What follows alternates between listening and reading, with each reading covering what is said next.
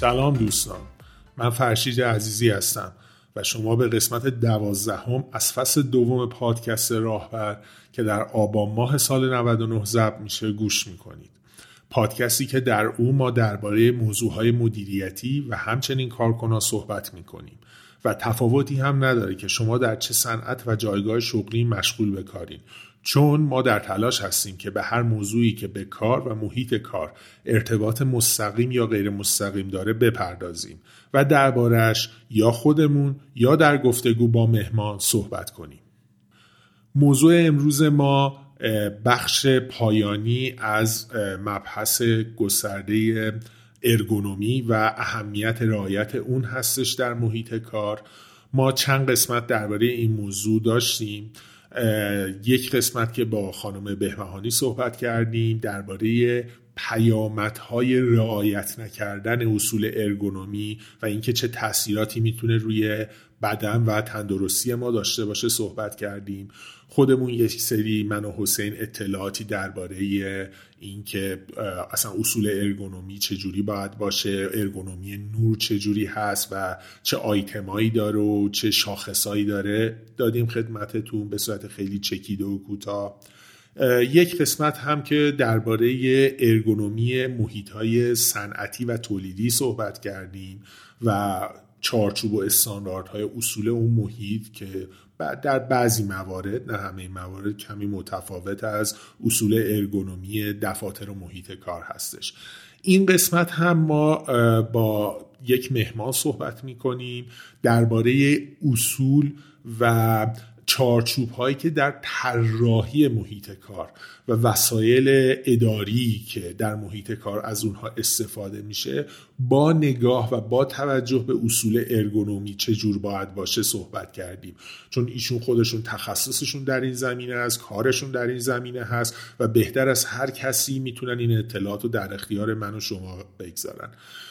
در کل مجموعه کاری که ما درباره ارگونومی کردیم خواستیم از همه زوایا به موضوع نگاه کنیم و چیزی به اصطلاح جا نمونه از بررسی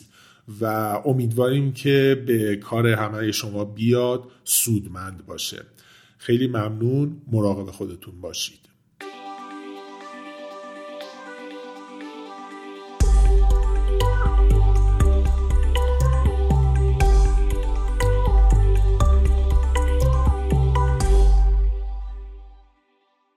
سلام به شما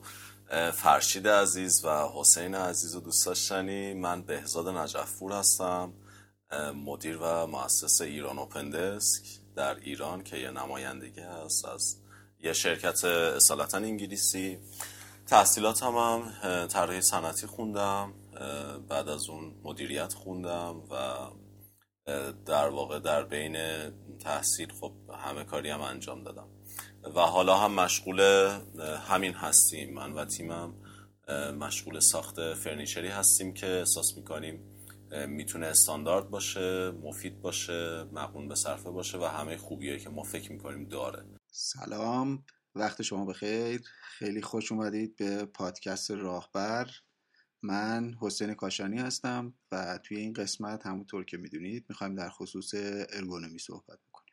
جناب نجف‌پور، هنگامی که ما موضوع خب ارگونومی از دید و نگاه محیط طراحی محیط کار و وسایل اداری هستش، هنگامی که میخواین یه محیط اداری رو چه بازسازی بکنید چه راه اندازی بکنید، اون گام ها مراحلی که در نظر گرفته میشه چی هستن و روند کار به چه شکل جلو میره؟ ببینید در واقع خیلی ابعاد، من ببخشید اگر حین وایسم از کلمه انگلیسی استفاده کردم، احیانا سعی کلا سعیم این هستش که استفاده نکنم، ولی اگر استفاده کردم بدونید گریز ناپذیر. کلا برمیگرده به ابعاد پروژه. خب اینکه چه اتفاقاتی میخواد بیفته برای اینکه یه پروژه از صفر که ما میگیم خب هیچ قابلیتی برای انجام کار وجود نداره در اون به صد برسه، جایی که ما میتونیم اون محیط کار رو مناسب بدونیم برای اینکه اون تو کاری انجام بدیم یا به هدفی برسیم یا تیمی رو جمع بکنیم. همش بستگی به ابعاد کار و پروژه داره. ممکنه یه هوم آفیس صفر تا صدش ظرف مثلا چهار روز اتفاق بیفته و نیازمندی های حد اقلی داشته باشه، مثلا دیواراش به نظرمون مناسب باشه از نظر رنگ، از نظر حسی که اون رنگ ها به ما میدن، از نظر نور ممکنه خیلی سخت گیرانه باش برخورد نکنیم. هوم آفیس منظورم دفترهای کار خانگی هست و ممکنه خیلی بر نورش سختگیری نکنیم، برای کفش سختگیری نکنیم، چون داریم استفاده دو جانبه ازش میکنیم و میتونیم بگیم که حین کار کردن زندگی میکنیم و حین زندگی کردن کار میکنیم. ولی وقتی ابعاد پروژه بزرگتر میشه و وارد ابعاد سازمانی میشه، خب مراحل زیادی وجود داره، اما به صورت کلی اگر بخوایم در نظرش بگیریم یه نیاز و یک رفع نیاز وجود داره. یعنی باید اینها در دو قطب مختلف، یعنی روبروی همدیگه دیده بشن، تعریف بشن و با همدیگه لینک بشن و به یه جایی برسن که به تعادل رسیدن، بگیم خب ما این نیازها رو داریم و با این مسائل و با این جزئیات اون نیازمون رو رفع میکنیم. حالا میتونه اون محیط کار بازسازی بشه و یا میتونه اصلا از صفر ساخته بشه، که عموما اتفاقی که میفته بازسازی میشه و منطبق بر نیازهای ما میشه، که خب اونجا قصه فرق میکنه، اونجا باید سرانه ها رو در نظر گرفت. ولی به صورت کلی اگر بخوایم خیلی ریز نشیم داخلش، که اگر احیانا در ادامه صحبتی راجع به این جزئیات به وجود اومد تکرار نگفته باشیم، میتونم بگم که روند کار اینطوری هستش که از کارمون باید شماتیک و یک نمای کلی داشته باشیم از نظر نیازها، تعداد پرسنل، نوع کاری که میخوایم انجام بدیم، فشردگی اون کارها، ارتباط بین پرسنل، همه اینها رو در نظر میگیریم و بعد میایم دونه دونه به اینا پاسخ میدیم. تو بحث طراحی آیا همیشه چیدمان بر اساس اون نقشه ساختمونی هست یا نقشه اون جایی هست که ما در دستمون هست، یا یعنی اینکه به دلیل بحثایی مثل ارگونومی میشه تغییراتی داخل این طراحی‌ها داده بشه؟ اگه نمونه‌ای دارید برام بگید که خب خیلی خوبه، برام موضوع روشن‌تر میشه، چون ما احساس می‌کردیم ممکنه ارگونومی و اون طراحی یک جایی با هم تقابل داشته باشن یا یک جایی با هم مرتبط بشن که احتمالاً هستن. خواستم ببینیم اینو شما کجا میبینید، محل تلاقی طراحی یک محیط و ارگونومی رو؟ ببینید، برای طراحی محیط کار، حالا ما عموما وقتی میگیم محیط کار، حالا چه تو فیلد ما و چه توی باور عموم، خب ما آفیس‌ها رو در نظر میگیریم، یعنی صنعت عموما خیلی دیده نمیشه و ما هم در واقع الان داریم راجع به محیط‌های کار سربسته‌ای صحبت می‌کنیم که شکل دفتری دارن و بیشتر انسان‌ها در کنار ماشینالات ریز مثل لپتاپ‌ها، مثل پرینترها، مثل بقیه این چیزها در ارتباط هستن و در واقع دارن دیتای دیجیتال بینشون رد و بدل میشه و راجعش کار می‌کنن، روی اون پلتفرم کار می‌کنن. همیشه اینطور نیستش که بر اساس نقشه ساختمانی باشه، چون نقشه های ساختمانی عموما دو دسته هستن. نقشه های معماری هستند که خب ساختمون اون زمانی که تموم شده و به پایان کار خودش رسیده، اون نقشه ثبت شده به عنوان نقشه معماری که اوکی یه دیواری اینجا هست و یه ستونی اینجا هست، تاسیسات برق اینجا قرار گرفتن، یه سری جزئیات و دیتیل های این شکلی توش وجود داره. خب قاعدتا ساختمون ها در گذر زمان تغییراتی در اونها به وجود میاد و فاصله میگیرن از نقشه های معماری خودشون، در واقع آپ تو دیت میشن، میرسن به اون لحظه ای که ما اون ساختمون رو تحویل میگیریم یا در اختیار ما قرار میگیره، که عموما این شکلی هست و پروژه هایی که ساختمون ها ساخته میشن برای انجام یک کاری و برای یه دفتر کار خاص، تعدادشون تو ایران حداقل خیلی کمه و اون نقشه هایی که بر اساس اطلاعات به روز ساختمون به وجود میاد اصطلاحاً اصطلاح فنیش هست از بیلد، یعنی بر اساس اون چیزی که الان هست ساخته شده یا بر اساس ساخت، که توی اون مشخصه اوکی یه دری اینجا اضافه شده بین این دوتا مثلا اتاق، یا نمیدونم این ستون ضخامتش بیشتر شده، یا تابلوهای برق از اینجا منتقل شدن به اونجا. بر اساس در واقع نقشه های لیاوت، لیاوت منظورم چیدمانه، شکل سازماندهی شده یک دفتر کار. لیاوت یه محیط کار برمیگرده به از بیلت اون فضا، یعنی اون چیزی که الان هست و بر اساس اون چیدمان میشه. معمولا از بیلت ها، یعنی استفاده از از بیلت و نقشه های از بیلت توی پروژه های نسبتاً متوسط و رو به بزرگتر اتفاق میفته. توی پروژه های کوچیک که دفترهایی هستش مثلا دویست متر، دویست و پنجاه متر، صد و خورده متر، اینه که تو ساختمونای مسکونی قرار میگیرن خیلی پابند به این مسئله نیستن، چون فضا اونقدر بزرگ نیست و حتی با یه تصویرسازی ذهنی یا کشیدن نقشه تری دی اونها از روی فضای موجود میشه به هدف رسید. اما وقتی پروژه بزرگتر میشه خب این اتفاق تغییر پیدا میکنه و میریم به سمت اینکه از نقشه ها استفاده بکنیم به جای اینکه ما بیایم از برداشت بصری خودمون رو از محیط داشته باشیم. در ساختمون ها آره حتما تغییرات اتفاق میفته که معمولا اون کارفرمایی که براش اهمیت داره که محیط کارش استاندارد باشه عموما با اینها مشکلی نداره. این تغییرات میتونه از باز شدن درها از روی لولای سمت راست یا لولای سمت چپ شروع بشه تا تغییر ارتفاع کلیدها و پریزها، تا تغییر ارتفاع نورها، حتی تغییر دمای رنگ نورها، شدت نور اونها که با لومن سنجیده میشه، سی آر آی نورها. اینا دیتایی هستش که باید منطبق بشه. سی آر آی مخفف Color Render Index هست، یعنی نوری که میتابه به محیط و باعث میشه شما اون رنگ رو ببینید. بر اساس اون نور شما رنگ ها رو میبینید، دمای رنگ ها، شکل رنگ ها و همه اینا. میخوام بهتون بگم ارگونومی از یه همچین دیتیل های شروع میشه و میاد به بالا تا اینکه اوکی ما حالا وارد راه رو میشیم. ممکنه این راه رو مثلا به سمت راست گردش داشته باشه، این تیزی لبه‌ای که راه رو تموم میشه رو فیلت بکنن یا گردش بکنن. همه اینها میشه ارگونومی محیط کار و براش استاندارد وجود داره در انگلیس به اسم ای اچ ای ام که در اون یه سری جزئیات دیده شده و یه سری جزئیات دیگه دیده نشده، چون ارگونومی میدونید یه بحث پویا هست و هر روز داره پیشرفت میکنه، هر روز بهتر و بهتر میشه. بر اساس نیازها این اتفاق میفته، یعنی ارگونومی علم مطلق نیست که بگیم اوکی مثل مثلا عدد پی نیست بگیم سه عدد صحیح و چهارده و با یه جزئیاتی که حالا این جزئیات دائم که داره زیاد میشه تغییر کمی به وجود میاد. ارگونومی علمه که ما به عنوان بشریت روز به روز که به سمت جلو میریم بیشتر بهش میرسیم که اوکی ما باید بیشتر به این دقت بکنیم که ارگونومی دقیقا چقدر میتونه موثر باشه و خودش خودش رو رشد میده و حالا در گذر زمان ما کم کم به این نتیجه میرسیم که اوکی توی دفتر کار بعدی اگر این اتفاق بیفته ارگونومیک تر هست، یعنی بیشتر منطبق با ساختار بدنی انسان هست. و یه توضیح دیگه اینجا اضافه بکنم، فکر میکنم خیلی خیلی دغدغم هست این قسمت، خیلی میخوام توضیح زیادی بدم. اینکه سابقا اتفاقی که میافتاده میخوام به اون تلاقیه برسم،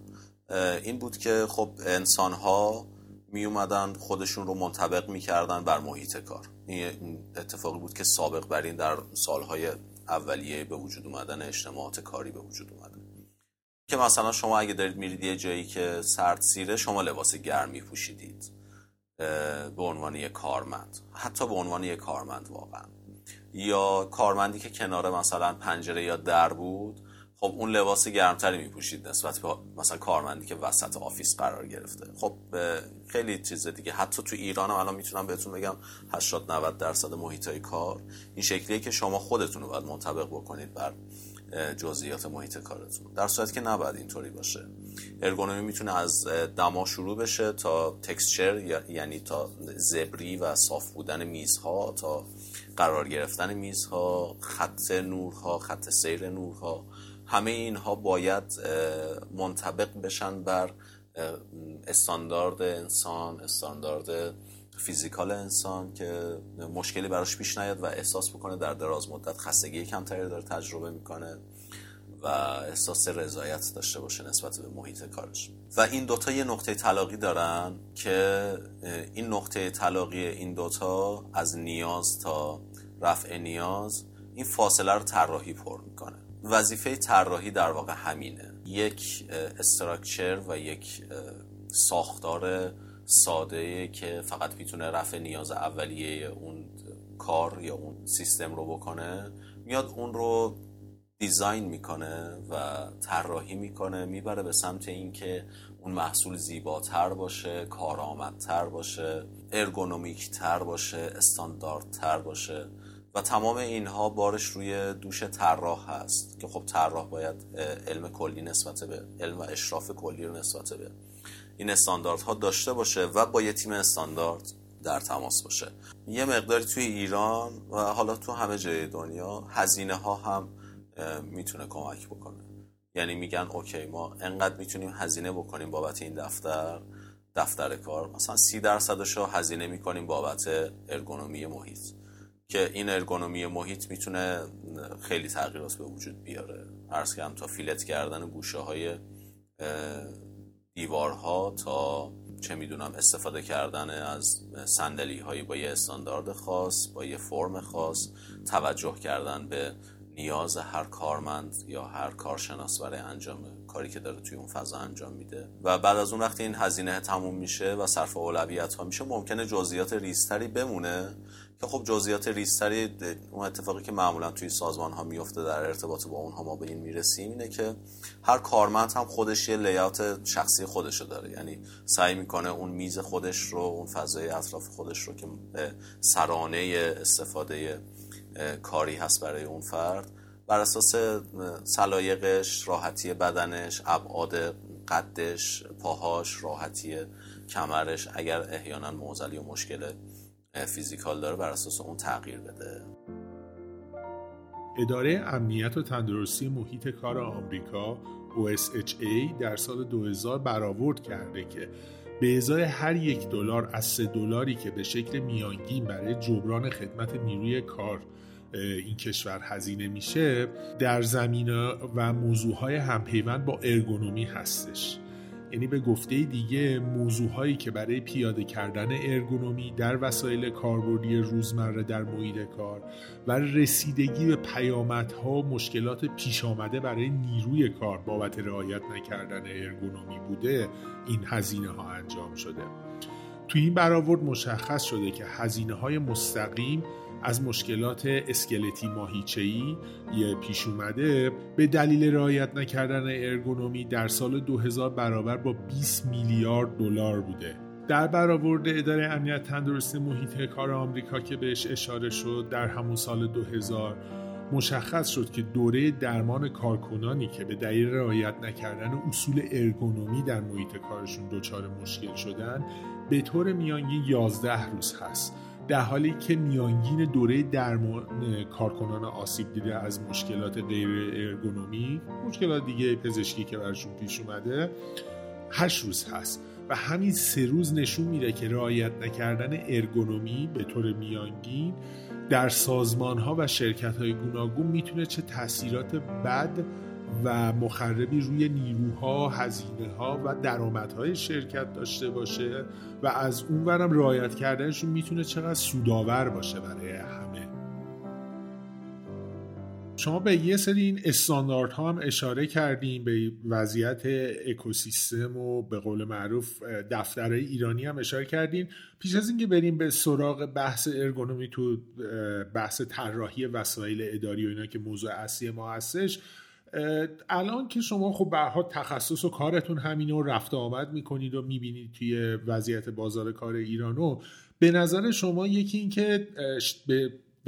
در حالت کلی، نمای کلی دفترها و شرکت‌های ایرانی الان تو چه وضعیتی هستن از نگاه طراحی ارگونومیک دفاتر کارشون و اینکه به چه سمتی دارن پیش میرن، یعنی هم حالشون هم آیندهشون. آیا اینطور هستش که مدیرا کم کم نسبت به اهمیت این موضوع آگاهی پیدا کرده باشن، اطلاع داشته باشن و دنبال اجرای همچین موضوعی در دفتراشون باشن؟ ببینید اتفاق خوبی که داره میفته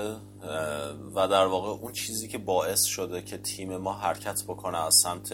دیزاین های قدیمی و طراحی های قدیمی در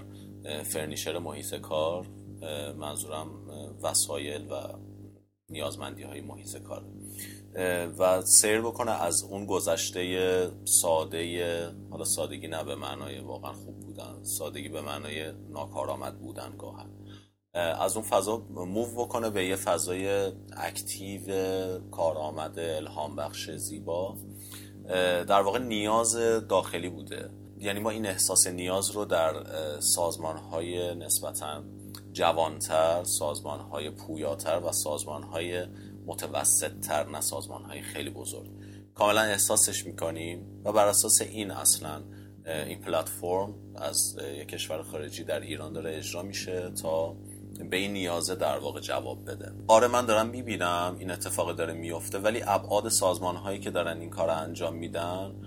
سازمان‌های متوسط و یک کمی بزرگتر هستش، چون در وهله اول به اونها بار هزینه وارد میشه. یعنی شما وقتی میخواید میزتون رو تغییر بدید از میزی که دارید به یه میز جدید، خب این برای شما بار هزینه داره. حالا این در تعداد زیاد میتونه این بار هزینه رو برای شما بیشتر بکنه. و در سازمان‌های خیلی کوچیک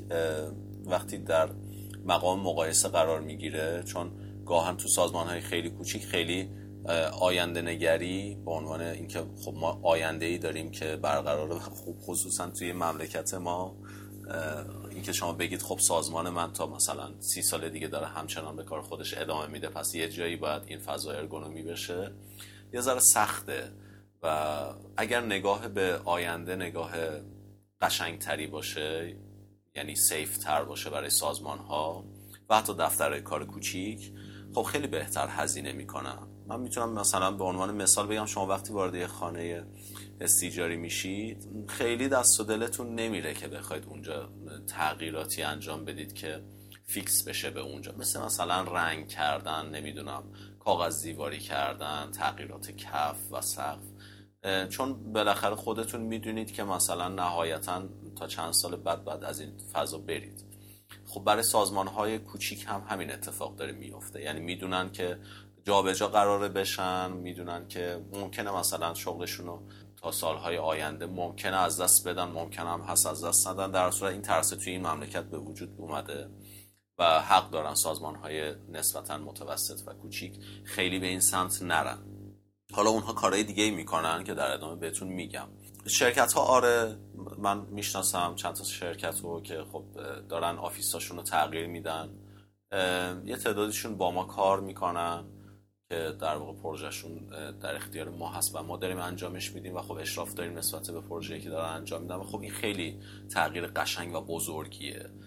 کما اینکه ما خب آفیس‌های قدیمشون رو میریم میبینیم و برمیگردیم میایم آفیس‌های جدیدشون رو بهشون نشون میدیم که اوکی از نظر تری دی اینا این شکلی میشن، فرم سه‌بعدیشون اینطور هست، یه همچین رفع نیازی دارن برای شما، خب خیلی براشون جذابه. و چرا رفتن به این سمت و قاعدتاً همه سازمان‌ها بالاخره این دغدغه درشون به وجود اومده در حال حاضر و بیشتر هم میشه. حالا یه تعدادیشون برای آینده برنامه ریزی میکنن یه ت... و عموما این هم بهتون بگم که سازمان‌های خصوصی این کار رو انجام میدن، یعنی دولتی‌ها تمایلی ندارند که این اتفاق بیفته. موو کنن به یه اتفاق جدید، همه بالاخره به این فکر میافتن. حالا بعضیا یه اکتی هم دارن، یه, یه فعالیتی هم میکنن، بعضی‌ها خب نه میگن اوکی ما همین چیزی که هستیم هستیم ولی یه مقداری مثلا جزئیات اضافه میکنن یا یا مثلا کتابخونه به فضای کارمون اضافه میکنیم، یه همچین کار رو انجام میدن که کم هزینه تر باشه. دلیلش هم اینه که سازمان ها میفهمند زمانی راندمان بالاتری دارند که انسان ها در اون فضا احساس راحتی بیشتری بکنن، یعنی صرفا احساس نکنند که اومدن اینجا کار بکنن، احساس بکنن اومدن توی اون فضا معاشرت بکنن، اومدن توی اون فضا با دوستاشون لینک بشن و میدونند که قراره برن پشت میز و صندلی بشینن یا توی فضای قرار بگیرن که نورش از خونه خودشون بهتر هست، فضا فضای گرمتری هست، موقعیت برای معاشرت فراهمه، ایر کاندیشن یا تهویه هوا بهتر اتفاق میفته. گاهن خیلی از آدم ها محیط کار بهتری نسبت به محیط زندگیشون دارن، نه برای زندگی، برای کار کردن، و این باعث میشه که اونها انگیزه بهتری داشت، بیشتری داشته باشن و بهتر کار بکنن. در واقع سازمان ها میرن به این سمت که فضا رو ارگونومی بکنن، اول برای راندمان کاری خودشون بهتره براشون، راندمان کاریشون میره بالاتر، با هزینه کمتر خروجی بهتری دریافت میکنن و متوجه میشن که خب یه تغییر در چیدمان میزها یا یه تغییر در مثلا تغییر کف، خب الان یه چیزی من بهتون بگم، مثلا خود ارگونومی میتونه از بافت ها و سطوح هم الهام بگیره، یعنی بره به این سمت که اوکی شما تو محیطی که دارید کار میکنید اگه کفش موکته مثلا حجمی باشه، یعنی پرزش یه کمی بلندتر باشه و سفت و محکم باشه، شما حس بهتری دارید نسبت به کار کردن تا سرامیک، با اینکه شما بازم با کفش هستید و روی اون رفت آمد میکنید، اما اون نرمی زیر پاتون، نشیدن صدای حرکت صندلی‌های چرخدار وقتی چیزی از روی میز میفته، میدونید این دیتیل ها با یه موکت کردن انقدر زیاد میشه که شما وقتی باهاش در تماس هستید میفهمید آه چقدر میتونه تأثیر داشته باشه. یا خودکار از روی میز میفته کسی نمیفهمه، یعنی تمرکز کسی رو از بین نمیبره، یا راه رفتن ها، یا حتی اون حس گرمی که به شما میده. برای همین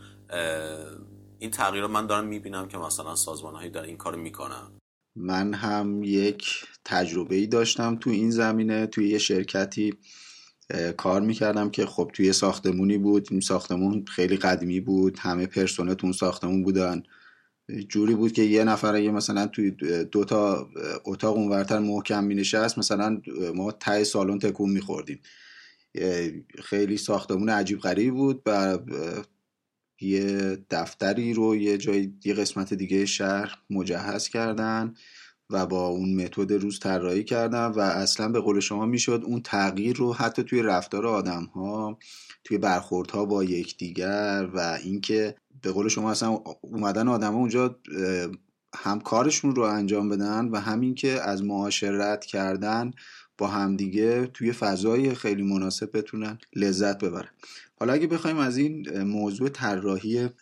ساختمان، طراحی محیط کار بگذریم و برسیم به طراحی محصول، میتونید به ما بگید طراحی محصول اصلا یعنی چی؟ و اینکه وقتی اسمش از طراحی میاد اینکه فقط یه شکلی کشیده بشه، ترسیم بشه، یک مفهومی از یک چیزی که توی ذهن ماست آورده بشه روی کاغذ و نقش ببنده، ما به این میگیم طراحی محصول یا اساسا بهش میگیم طراحی، یا اینکه اصلا بهش چی میگیم. و اینکه آیا تو طراحی محصول یه موضوعی مثل امکان ساخت، میزان پیچیدگی ساخته شدن اون چیزی که توی ذهن ماست، تکنولوژی هایی که اصلا الان وجود داره که اصلا میشه آیا اون چیزی که تو ذهن ماست رو ساختش یا نه، و مهمتر از همه مواد اولیه، آیا با توجه به مواد اولیه که الان توی کشور ما یا توی دنیا وجود داره امکان ساخت یک همچین طرحی وجود داره یا نه؟ خب این خیلی سوال جذابیه و خیلی ظریفه از این حیث که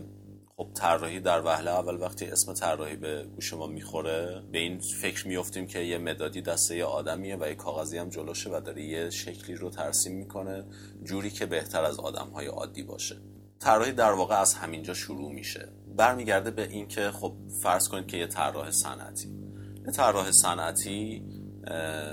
اول از هر چیزی اینو در نظر میگیره که من میخوام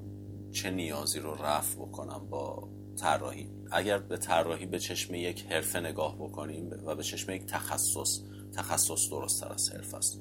اگه به چشم یک تخصص نگاه بکنیم پس باید یک آدم متخصص انجامش بده، نه صرفاً آدمی که نگاه آوانگارد تری داره، یعنی نگاه متفاوت تری داره، هرچند که این نگاه باید در روح طراح وجود داشته باشه. یا نه یک آدمی که بهتر خطوط رو رسم میکنه، خب پس این آدم هم نمیتونه به استانداردها و رفع نیازها مشرف باشه. پس یه طراح به عنوان یه آدم متخصص، نه صرفا آدمی که یه چیزی رو میکشه، باید به همه اینها دقت بکنه. یعنی در زمانی که داره طراحی میکنه، اول از همه باید بگه من برای چه نیازی دارم چه محصولی رو طراحی میکنم. به یه سری سوالات پاسخ میده، مثل اینکه نیاز من چیه، یا نیاز یک آدمی که قراره من این نیاز رو رفع بکنم براش چیه. اوکی، نشستن مثلا ما به عنوان یه پارامتر که بتونیم مستاق بیاریم، مثلا نشستن رو در نظر میگیریم، کاری که در روزمره بیشتر از هر کاری انجامش میدیم. برای نشستن چه چیزی احتیاجی؟ اختلاف سطح نسبت به کف زمین. اوکی، خب این اختلاف سطح دو قسمت داره، یا میره قسمت ابعادش قرار میگیره که میره تو دایمنشن و جزئیات این شکلیش،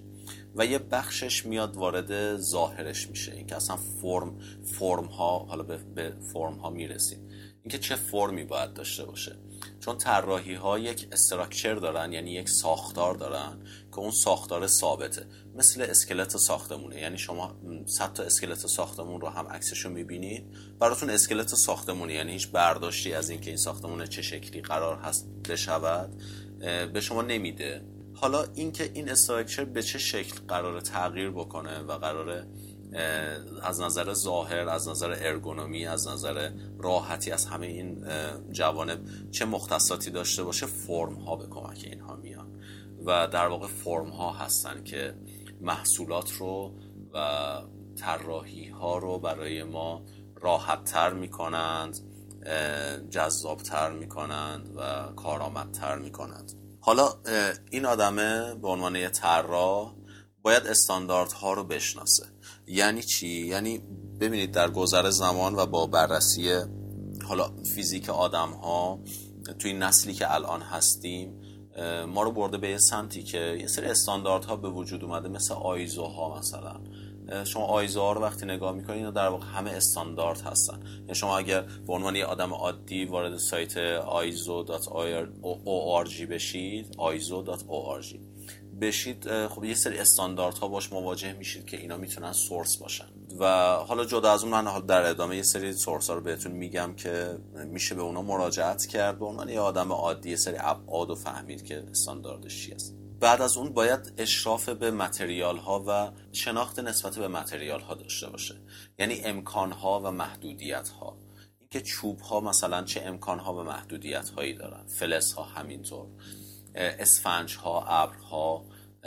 پارچه ها، چرم ها. باید یه اشراف نسبت به این مسئله داشته باشه که اوکی این متریال چه امکاناتی به من میده و چه محدودیت هایی باعث میشه. خب بر اساس اینکه این متریال ها رو میشناسه و چه بهتر، خیلی طراح های روز دنیا اونهایی هستن و طراح هایی که طراحی های درست و دقیقی انجام میدن اونهایی هستند که با متریال ها کار کردند. یعنی من به عنوان یه طراح با خوندن درس طراحی صنعتی نمیتونم بگم من طراح هستم. باید چوب رو لمس کرده باشم، چوب رو اره کرده باشم، باید تنش و فشار به چوب رو دیده باشم تا بتونم راجع به چوب صحبت بکنم و از اون بهره بگیرم در طراحی خودم. در کنار چوب پلکسی ها هست، نمیدونم پلاستیک ها هست، پارچه ها هستن. با همه اینها باید حداقل اینا رو تاچ کرده باشم، لمس کرده باشم تا بتونم ازشون بهره بگیرم. اینطور نیستش که بگید یه طراح به عنوان یه شخص کاملا میتونه این کار رو انجام بده. قطعا میدونه که باید در تماس و در معاشرت با انسانهای متخصص تری نسبت به خودش باشه توی هر فیلد، با نجارها، با دوزنده ها برای پارچه ها، با نمیدونم با کسانی که کار فلز انجام میدن برای کار فلز ها.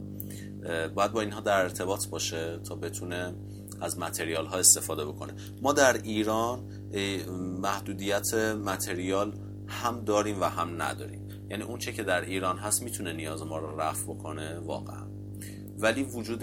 و اومدن یه سری متریال های دیگه، چون ماشین آلات کار کردن با اون متریال در ایران موجود نیست، عملا اومدنشون به ایران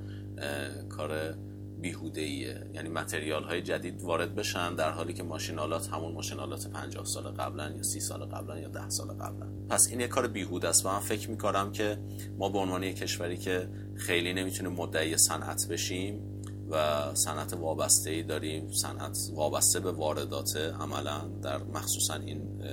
فیلدها، این کار خیلی کند اتفاق میفته و خیلی در تعامل، یعنی یک مواد اولیه وارد میشه و بر اساس اون مواد اولیه و حس نیاز بازار، تجهیزات و ماشینالات کار کردن با اون مواد اولیه هم وارد میشن و اینها در تلاقی با همدیگه باعث میشن که یک کار خوب و درست اتفاق بیفته. شما میتونید پادکست راهبر رو در بیشتر نرم افزارهای پادکست گیر مانند اپل پادکست، کست باکس و همچنین سایت‌های ناملیک، شنوتو و فیدیبو گوش کنید. مطالب تکمیلی و مفصل‌تر و همزمینه با موضوعهای پادکست یا محیط کار رو هم در وبسایتمون به نشانی دبلیو دبلیو دبلیو دات آر ای ای اچ سی ای اس تی دات آی آر میتونید بخونید.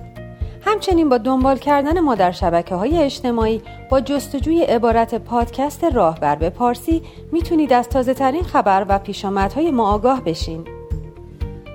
ممنون هستیم که با بازخورد دادن به ما و معرفی پادکست راهبر به دوستان و همکاران خود برای تولید مطالب و برنامه‌های بهتر ما رو یاری می‌کنید. پیش از اینکه اون پرسش اصلی رو بخوام بپرسم، یه موضوع خیلی کوچیکی هست میخوام بپرسم. شما انگامی که با یه کارفرما کار میکنید، آیا یه حالا چه بخواد اون کاری که میخواین انجام بدین به صورت از دید وسایلی که داره، وسایل اداری که داره براشون آماده میشه، منظورمه چه اون وسایل به صورت پیش ساخته و آماده هستن، چه این که نه برای یه کارفرما به صورت اختصاصی یه سری چیزها طراحی و میکنید و میسازید، آیا یه چکلیستی در اختیار اون کارفرما قرار میدید که باید اون چکلیست رو بخونه و با توجه به اون چکلیستش شما بهشون یه پیشنهاد میدین برای یه سری وسایل یا یه سری وسایل آماده میکنید و میسازید؟ من اون استانداردش رو میخوام بدونم، میخوام بدونم این روند طبیعی هست. ببینید، برای چکلیست ها و برای این تعامله شما در واقع میخواید بدونید که این اتفاق کجا به همدیگه میرسه و کجا من میدونم دقیقاً باید چه کاری برای کارفرما انجام بدم و کارفرما میدونه دقیقاً چی میخواد از من. اولش اصلا از یه جلسه حضوری دو نفره یا یه تیم با یه تیم شروع میشه و بررسی سازمان اونها، یعنی چکلیست صرفاً به, به, به این شکل که شما یه چکلیست در اختیار یه تیم در حالا قسمت کارفرمایی ارائه بدید که اوکی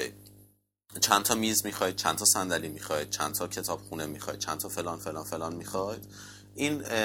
خیلی بدیهی و خیلی ساده و خیلی اصطلاحاً ناکارآمده، یعنی این در واقع میشه همون سازمان‌های قدیم با ظاهرهای جدید. و اتفاقی که داره میفته اینه که یه تعامل انسانی تر پیش میاد این وسط، هرچند که این اینها هم به کمکشون میاد. در وهله اول به ترتیب اگه بخوام بهتون بگم، یعنی اینجوری برای شما فکر می‌کنم قابل لمس تر باشه، تیم طراحی و تیم هنری ما در کنار همدیگه، حالا یه تیمی که شامل این آدم هاست، به اون سازمان میرن، اصلا فضای اون سازمان رو میبینن، اینکه چه جوی حاکم بر اون سازمانه، چقدر کار اون سازمان جدیه و چقدر فانه یا هر کدوم اینها، و یک گزارش شخصی بصری، اصلا چیزی که اونها بخوان ارائه بدن نه، چون ما به عنوان یه آدم عادی وارد میشیم و یه برشی از اون سازمان رو میبینیم و فکر میکنم درست ترین برش همون برش هست، چون این سازمان در گذر زمان رسیده به اونجا و ما اون رو میخوایم. بعد از اون جلسه با کارفرما اتفاق میفته و توی اون جلسه ما به عنوان کسی که قراره به صورت پیمانی این کار رو براشون انجام بدیم، یعنی متعهد میشیم به اینکه سازمانشون رو فرنیش بکنیم و مناسب بکنیم برای کار کردن. ازشون خواهش میکنم چارت سازمانیشون رو به ما نشون بدن و با خودشون داشته باشن. چرا این چارت سازمانی رو میخوایم؟ چون در اون چارت سازمانی تعریف شده که آقای فلانی یا خانم فلانی برای این کار در نظر گرفته شده و خب اون کار نیازمندیاش مشخصه، مثلا بهزاد نجفپور بایگان چی هست، یعنی بایگانی میکنه. خب این توی چارت سازمانی مشخصه، خب این آدم بایگانی میکنه، پس برای بایگانی کردن نیاز به یه همچین فرنیچری داره. در واقع سرانه استفادهش از محیط قطعا یه بایگانچی با یه آدم، با یه مثلا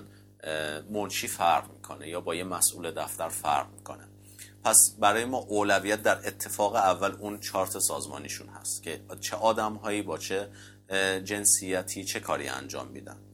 و حتی در حالت پیشرفته تر دیدن خود اون انسان ها و مختصات فیزیکی اون انسان ها هم برای ما اهمیت داره. چرا که فرضاً، حالا اینو بهتون میگم ربطی به این قسمت نداره ولی میخوام بگم جزئیات اتفاقی که باید در ارگونومی محیط کار بیفته اینه که من اگر قراره یه چوب لباسی برای یه خانم در یه قسمت منشی طراحی بکنم یا قرار بدم، باید قد اون خانم رو بدونم. اگر اون خانم در زمان گذاشتن یا برداشتن لباس خودش، کیف خودش یا هر چیزی حتی قد بلندی بکنه، این مخالف استاندارد هاست. یعنی اون فضا و اون یا باید این چوب لباسی قابلیت تغییر ارتفاع داشته باشه یا باید در درست‌ترین ارتفاع خودش نصب بشه. پس بنابراین ما باید با محیط کار اونها و نیروی کار اونها تماس مستقیم داشته باشیم، حداقل از نظر بصری. و بعد از اون ما ازشون میخوایم که توی پروپوزال، که در واقع ما خودمون یه پروپوزال به اونها ارائه میدیم، یه گزارش در واقع یه گزارش ما بهشون میدیم که اوکی ما بر اساس این چارت سازمانی شما یه همچین چیزی رو مناسب میدونیم برای شما و حالا شما توی این چکلیست به ما بگید که اوکی مثلا انقدر خانم در فضای کاری ما کار میکنن، انقدر آقا هستن، آقاها این تعدادشون مدیر هستن، این تعدادشون کارشناس هستن، در کارشناس ها آیا گرید وجود داره و یا در مدیران آیا رده مدیران برای شما وجود داره، یا توی اون چکلیست حتی وجود داره این که مدیر در ارتباط مستقیم با کارشناس قرار گرفته یا نه، مدیر ارتباطش غیر مستقیم هست، یعنی مدیر توی اتاق، کارشناس ها توی اتاق دیگه یا نه، اینا همزمان با هم دیگه توی فضا کار میکنن. یه پرسشنامه در واقع وجود داره که به کارفرما داده میشه، کارفرما به اونها جواب میده و ما بر اساس جواب اونها و برداشتی که ما خودمون از سازمان اونها داشتیم محیط رو طراحی میکنیم و یه تعامل چند جلسه‌ای هم اتفاق میفته تا فاینال میشه. در سال دو هزار و سیزده باز هم در آمریکا برآوردی انجام شده که نشون میده در این سال در مجموع سیصد و هشتاد هزار روز به دلیل مشکلات پیش اومده از بابت رعایت نکردن اصول ارگونومی باعث شده که کارکنان و نیروی کار آمریکا در سر کارشون حاضر نشن، در واقع یعنی در مرخصی باشن، مرخصی استعلاجی یا هر جور. سیصد و هشتاد هزار روز و از کارشون غیبت داشته باشن. برای اینکه ما یه به اصطلاح حساب و کتابی کرده باشیم و یه برآوردی از هزینه هایی که این قیمت این غیبت در اون سال بابتش در آمریکا هزینه شده و پیش اومده رو یه برآوردی میکنیم و یه جمع و ضربی انجام میدیم که ببینیم چقدر میشه. ببینیم میانگین درآمدی ساعتی در آمریکا نوزده دلار و سی و سه سنت هستش. حتی این مال دو هزار و نوزده هست ولی خب میشه حدس زد که تقریبا برای چند سال پیشش هم همین عددها خواهد بود. اگر میانگین ساعت کاری ها همون هشت ساعت در نظر بگیریم، حالا ممکنه بیشتر هم باشه ولی ما همون هشت ساعت در نظر میگیریم، هزینه تحمیل شده به شرکت برابر با صد و پنجاه و چهار دلار و شصت و چهار سنت در روز میشه. حالا این عدد رو، این صد و پنجاه و چهار دلار رو اگر در سیصد و هشتاد هزار روز غیبتی که انجام شده ضرب بکنی به عدد پنجاه و هشت میلیارد و هفتصد میلیون دلار میرسیم که خب این تقریبا نسبت به سال دو هزار هم که این عدد کمتر بود این رشد رو نشون میده و نشون میده که همین موضوع ساده چقدر میتونه آسیب بزنه به همه بحث‌های اقتصادی، حالا چه خود کارکنان، چه شرکت، چه اقتصاد ملی و هر چیز دیگه‌ای که هستش و مرتبط هست. یه نکته ای هم که ما خیلی دوست داریم بهش اشاره بکنیم اینجا اینه که ما با همه تلاشی کردیم برای پیدا کردن یه سری اطلاعات و آماری در زمینه بازار کار ایران، وضع کار ایران و اطلاعاتی که شبیه این اطلاعاتی که خدمت شما داده شد از بابت میزان آسیب‌های اقتصادی و هر چیزی که مرتبط با بحث ارگونومی و پیامدهای رعایت نکردنش هست رو ما در بستر ایران پیدا کنیم. خیلی جا هم سر زدیم، سازمان استاندارد، سازمان آمار، مرکز، سایت مرکز پژوهش‌های مجلس، هر چیزی که به ذهنمون میرسید که میتونه کمک کنه، اصلا جستجوی ساده در خود گوگل. ولی متاسفانه هیچ اطلاعات و موضوعی ما پیدا نکردیم از این داستانی به هیچ عنوان، حتی یک عدد هم نیست. و اصلا همون جور که میشد حد زد، نه اینکه قانون و اصل و بندی ما در این زمینه داریم ولی نرفتن درباره اون قانون کاری انجام بدن، برن اطلاعات جمع کنن، یه برآوردی انجام بشه. این چیزی که ما متوجه شدیم، اصلا قانونی ما در این زمینه نداریم، یعنی اصولی نداریم که در زمینه ارگونومی باشه و تصویب شده باشه و شرکت ها موظف باشن اون رعایت کنن. حالا بگیم رعایت نمی‌کنن، قانون در مرحله یک، در گام یک اصلا قانونی وجود نداره برای این موضوع. میگم ما خیلی گشتیم، خیلی اگر کسی هم اطلاع داره اینو به ما بگه، ما چیزی پیدا نکردیم در این زمینه. و برای همین هم از آقای نجف‌پور پرسیدیم که شما وضعیت ارزیابی و برآورد رعایت کردن اصول ارگونومی در شرکت‌ها و سازمان‌ها و دفاتر ایرانی رو چجوری می‌بینید؟ آیا رعایت میشه، رعایت نمیشه؟ چه سازمانی مسئول رسیدگی به این موضوع هست؟ و اینکه آیا میرن ارزیابی بکنن این موضوع داره انجام میشه یا نه؟ ببین فرشید عزیز، ما تو ایران شاید خب شنونده با خودش میگه که خب خیلی مغرضانه است، ولی واقعیته. یعنی ما نمیخوایم که بگیم اوکی اینجا همه چیز خوبه یا اینجا همه چیز گل و بلبله، چون واقعا نیست. نه سازمانی که بخواید بگید به صورت جدی داره این کار انجام میده، یعنی ناظر هست بر عمل کرده فضاهای طراحی، فضاهای ساخت، کارخونه ها، نه واقعا اینطور نیست. هرچند که نظارت های اتفاق میفته، یعنی از سازمان استاندارد وقتی میان خب یه, یه اصولی دارن که طبق اون اصول هم یه کارهای انجام میدن، ولی تخصص واقعا ندارند. یعنی شما یه آدمی که از سازمان استاندارد میاد برای دیدن فضای کار شما به عنوان اینکه آیا استاندارد هست یا نه، مخصوصا باز فرضاً کارشناس بیمه میاد، اون آدم باید اشراف داشته باشه نسبت به استاندارد. یعنی اگر صندلی شما غیر استاندارد باشه، باید اختیار و قدرت این رو داشته باشه که اجازه نده سازمان شما شروع به کار بکنه. در ایران این اتفاق نمیفته، یعنی شما حتی اگر غیر استاندارد ترین فضای کار رو هم داشته باشید، مشکلی برای شما پیش نمیاد. پس یه بخشی از این که ماها توی فضاهای قدیمی و ناکارآمد کار میکنیم این هستش که خیلی سختگیری نمیشه راجبش، و در ایران عملا نمیشه شما بگید سازمانی وجود داره که این کار انجام میده. استاندارد وجود داره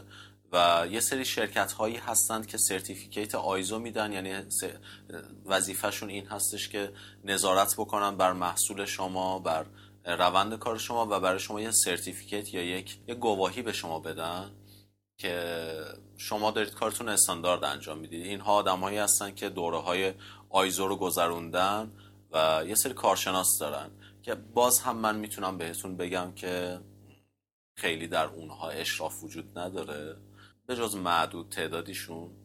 و باز اونها هم اونقدر سختگیر نیستن. یعنی در مملکتی که میشه با گاهن حق حساب و پول، نمیدونم گفتن اینها درست هست یا نه، ولی چیزیه که رایجه واقعا، با حق حساب و پول میشه کار رو شروع کرد. هیچ وقت آدم نمیره دنبال کار سخت‌تر که بگه خب من استانداردم رو درست میکنم به جای اینکه این کار انجام بدم. اما در کشور خارجی اینطوری نیست. حالا هر جایی نمونه متوسطش میتونیم اروپا رو در نظر بگیریم. شما زمانی که میخواید یه پروژه رو شروع بکنید، باید شما هم یه پروپوزال ارائه بدید از شهرداری اون منطقه برای نماها، برای شیشه ها، برای کفسازی های پیاده رو اگه قرار دستکاری بشه، تا سازمان استاندارد در اون منطقه یا کارشناسانی که وجود دارن که نظارت میکنن بر استاندارد محیط کار شما باید همه این پروپوزال ها داده بشه به این سازمان ها و اونها میان نظارت میکنن در استپ های مختلف. یعنی شما زمانی که دارید بازسازی میکنید با شهرداری های منطقه‌ای در تماس هستید که میان استاندارد شما رو چک میکنن. اگه توی محیطی فرضاً همه چیز با سنگ مرمر درست شده، شما دیگه اجازه ندارید اونجا ساختمونتون رو نماشو مثلا چه میدونم سیمانی در نظر بگیرید. بعد دیگه ریز میشه میاد توی محیط کار که قرار میگیره، دیگه از یه جایی به بعد سازمانهای مرتبط با اون مشاغل وارد میشن. یعنی اگر شما آرایشگر هستید، سندیکا یا اون مجموعه‌ای که داره کسب و کارها رو میگردونه و مدیریت میکنه ناظر بر عملکرد شماست. یعنی میاد به عنوان یک کارشناس میاد و امضاش معتبره، چک میکنه که استانداردهای فرزن بهداشتی، استانداردهای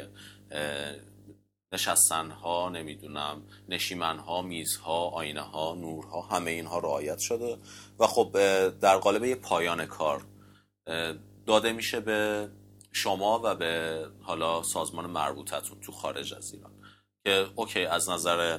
کارشناس فرزن سالن‌های زیبایی شما استاندارد هستید، از نظر شهرداری‌ها شما استاندارد هستید، از نظر بهداشت شما استاندارد هستید و میشه پایان کار پروژه شما و شما میتونید بعد از اون شروع به کار بکنید. در ایران البته خب اینطوری نیست. یعنی من نمیتونم واقعا سورسی رو بهتون بگم که شما با مراجعه به اون بدونید که حتی اگه شما اشتباه بکنید اونها نظرن شما اشتباه بکنید. اینطور نیست واقعا. اگر بخوایم در خصوص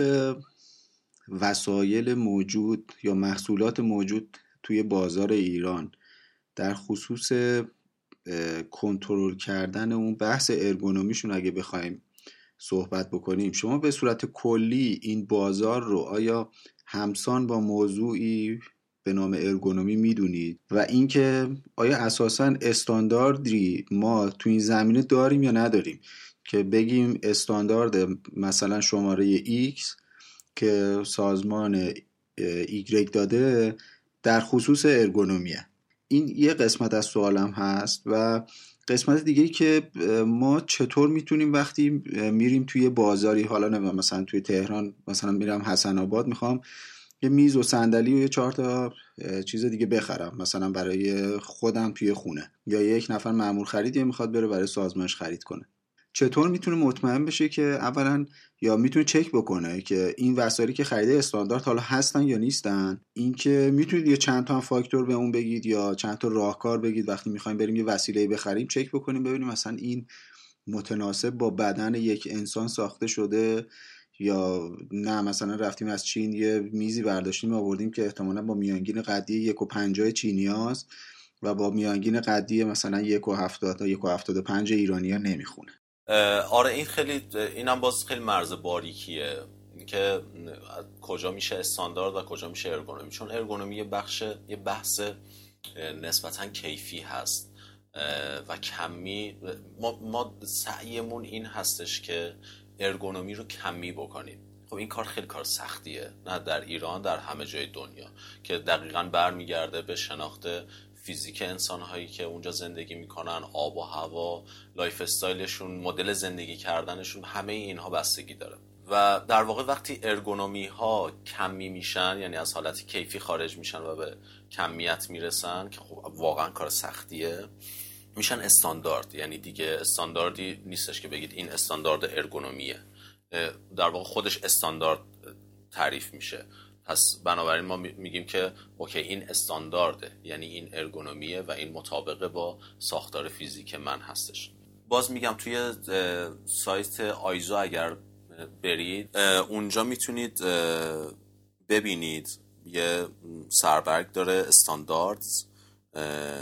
که استانداردز رو اگر باز بکنید خیلی سایت خوبیه آیزو. و یه سایت دیگر رو هم در ادامه بهتون میگم راجع به ابعاد هستش که چه ابعادی رو باید در نظر بگیریم، اصلا چطور مطمئن باشیم که خریدی که داریم میکنیم استاندارد هست یا نه. یه بخشی از خرید ما برمیگرده به احساس لحظه‌ای ما. یعنی ما مبل میخوایم بخریم، میشینیم روش و میگیم نرمه. خب نرم بودن اولین پارامتریه که ما در نظر میگیریم ولی لزوما کافی نیست و لزوما اصلا یک مبل نرم یک مبل استاندارد نیست یا یک صندلی نرم یک صندلی استاندارد نیست. ما هم به عنوان خریدار باید به این سواد و به این درک برسیم. ارتفاع اونها، ساختار اونها، طول و عرض اونها مهمتر از، یعنی در درجه اهمیت بالاتری نسبت به نرم بودن قرار داره، هرچند که نرم بودن هم پارامتر درست و بجاییه. و این این ابعاد رو میتونن باز در همون سایت آیزو ببینن و یا سایت دایمنشنز. من سایت ها رو میگم و فکر میکنم کتاب ها خیلی کارآمد نباشن، چون سایت ها خیلی بهتر میتونن کار بکنن. یه قسمتی داره که اگر بگردید یا اصلا تو خود گوگل آیزو فرنیچر حتی اگه بزنید احتمالا براتون میاره.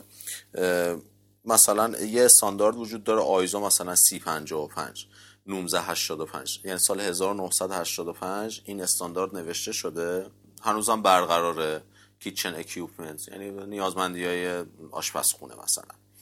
اینو اینو برمیگرده، یا مثلا فرنیچر تست فور سرفیس فینیشز، مثلا اینکه سطح یک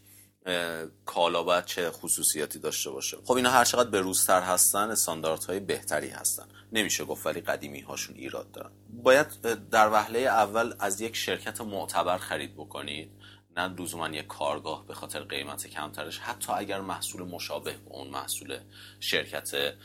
ای رو میسازه، چون مشابه بودن لزوما دلیل بر استاندارد بودن نیست. چون در استانداردها شما فشردگی ابری که مثلا روش میشینید روی صندلی رو هم در نظر گرفتن، مثلا میگن یورتان فرزند بیست و پنج کیلو، بیست کیلو، ده کیلو. ولی اون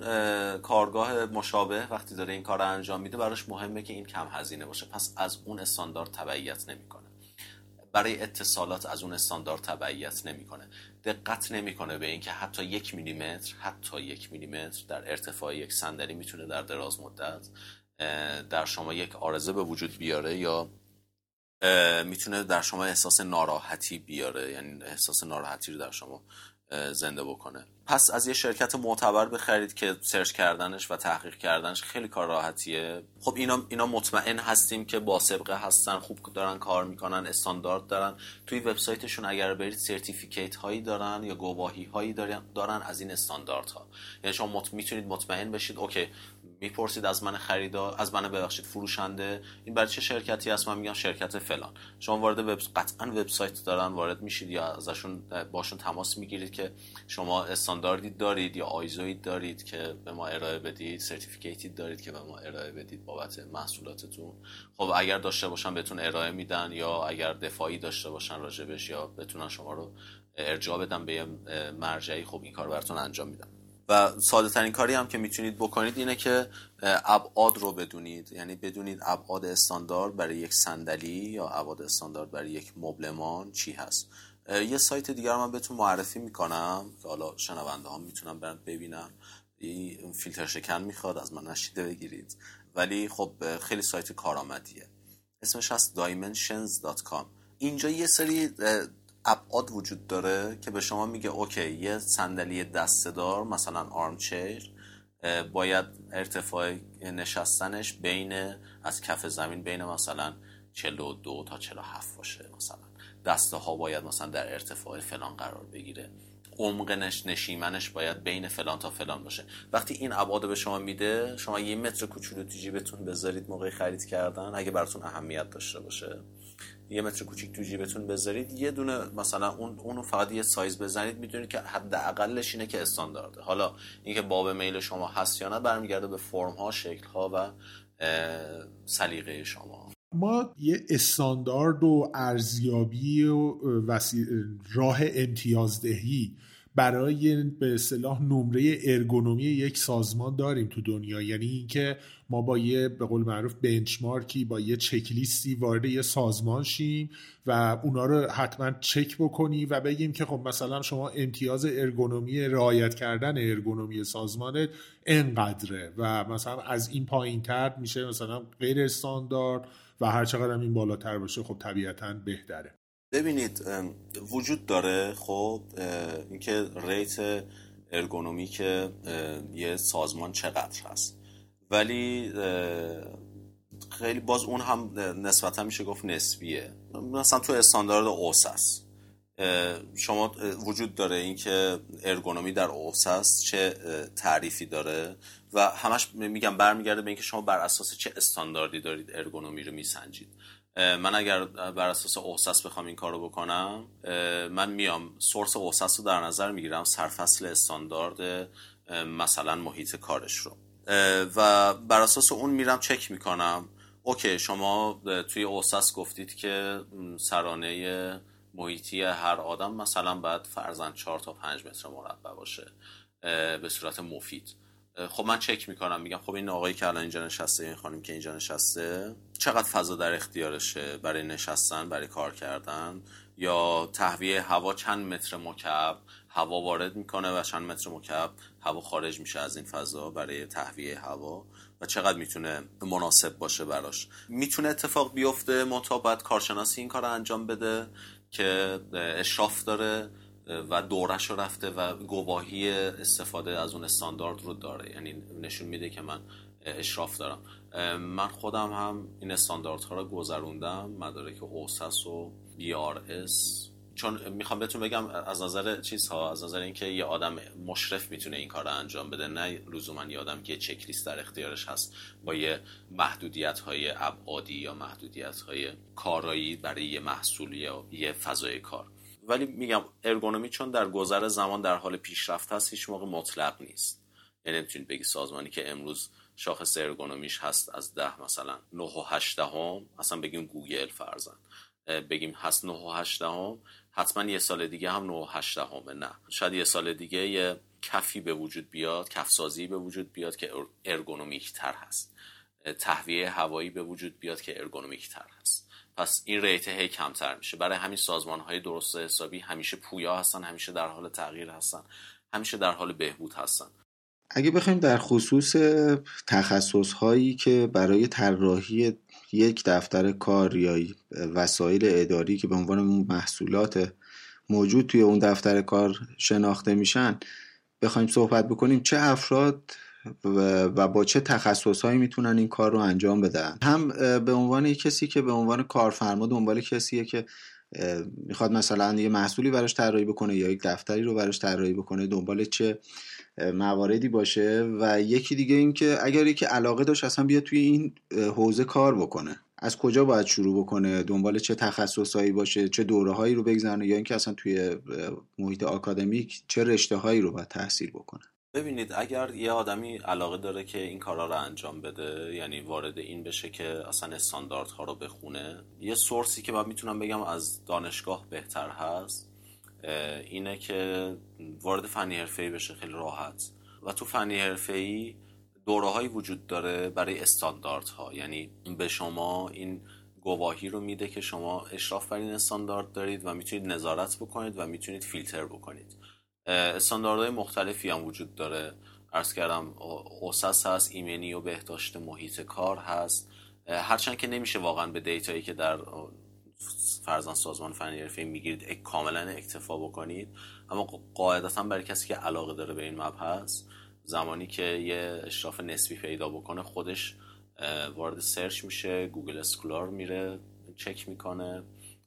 مقاله های مختلفی رو میتونه بخونه، حالا به زبان انگلیسی یا به زبان فارسی، راجع به این استانداردها و راجع به انجام دادنشون و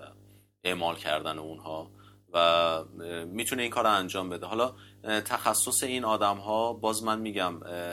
خیلی چون دانشگاه ها عملی نیستن نمیشه بگید که چون یه آدمی تحصیلاتی داره که مرتبطه با نوشتن حتی استاندارد هست یا بررسی استاندارد ها هست پس آدم درستیه برای انجام این کار. در واقع من فکر میکنم باید دنبال آدمی بگردید برای کسی که میخواد نظارت بکنه برای استاندارد ها که هم تجربه کافی رو داشته باشه که در ابعاد بزرگ بتونه سازمان رو استاندارد بکنه، یعنی استاندارد بنویسه در واقع اصلا برای اون سازمان که بگه استاندارد سازمان ما از همه حیث این هست، و کسانی هستن که تخصصشون نوشتن استاندارد، یعنی استاندارد مینویسن. اینها آدمایی هستن که اشراف دارن به استانداردها، در واقع میان سرفصل‌های مختلف از استانداردهای مختلف رو در نظر میگیرن و منطبق میکنن بر محیط کار و یه استاندارد مینویسن بابت اون فضا. تیم در واقع یه تیم طراح وجود دارن که این طراح‌ها باید آکادمیک تحصیل کرده باشن، کارشون رو تخصصی بلد باشن، این طراح‌ها باید ذوق و سلیقه داشته باشن، باید دغدغه داشته باشن. اینها خیلی کمی نیست، ولی دغدغه داشتن خیلی کیفیه و خیلی خیلی کمک میکنه به اینکه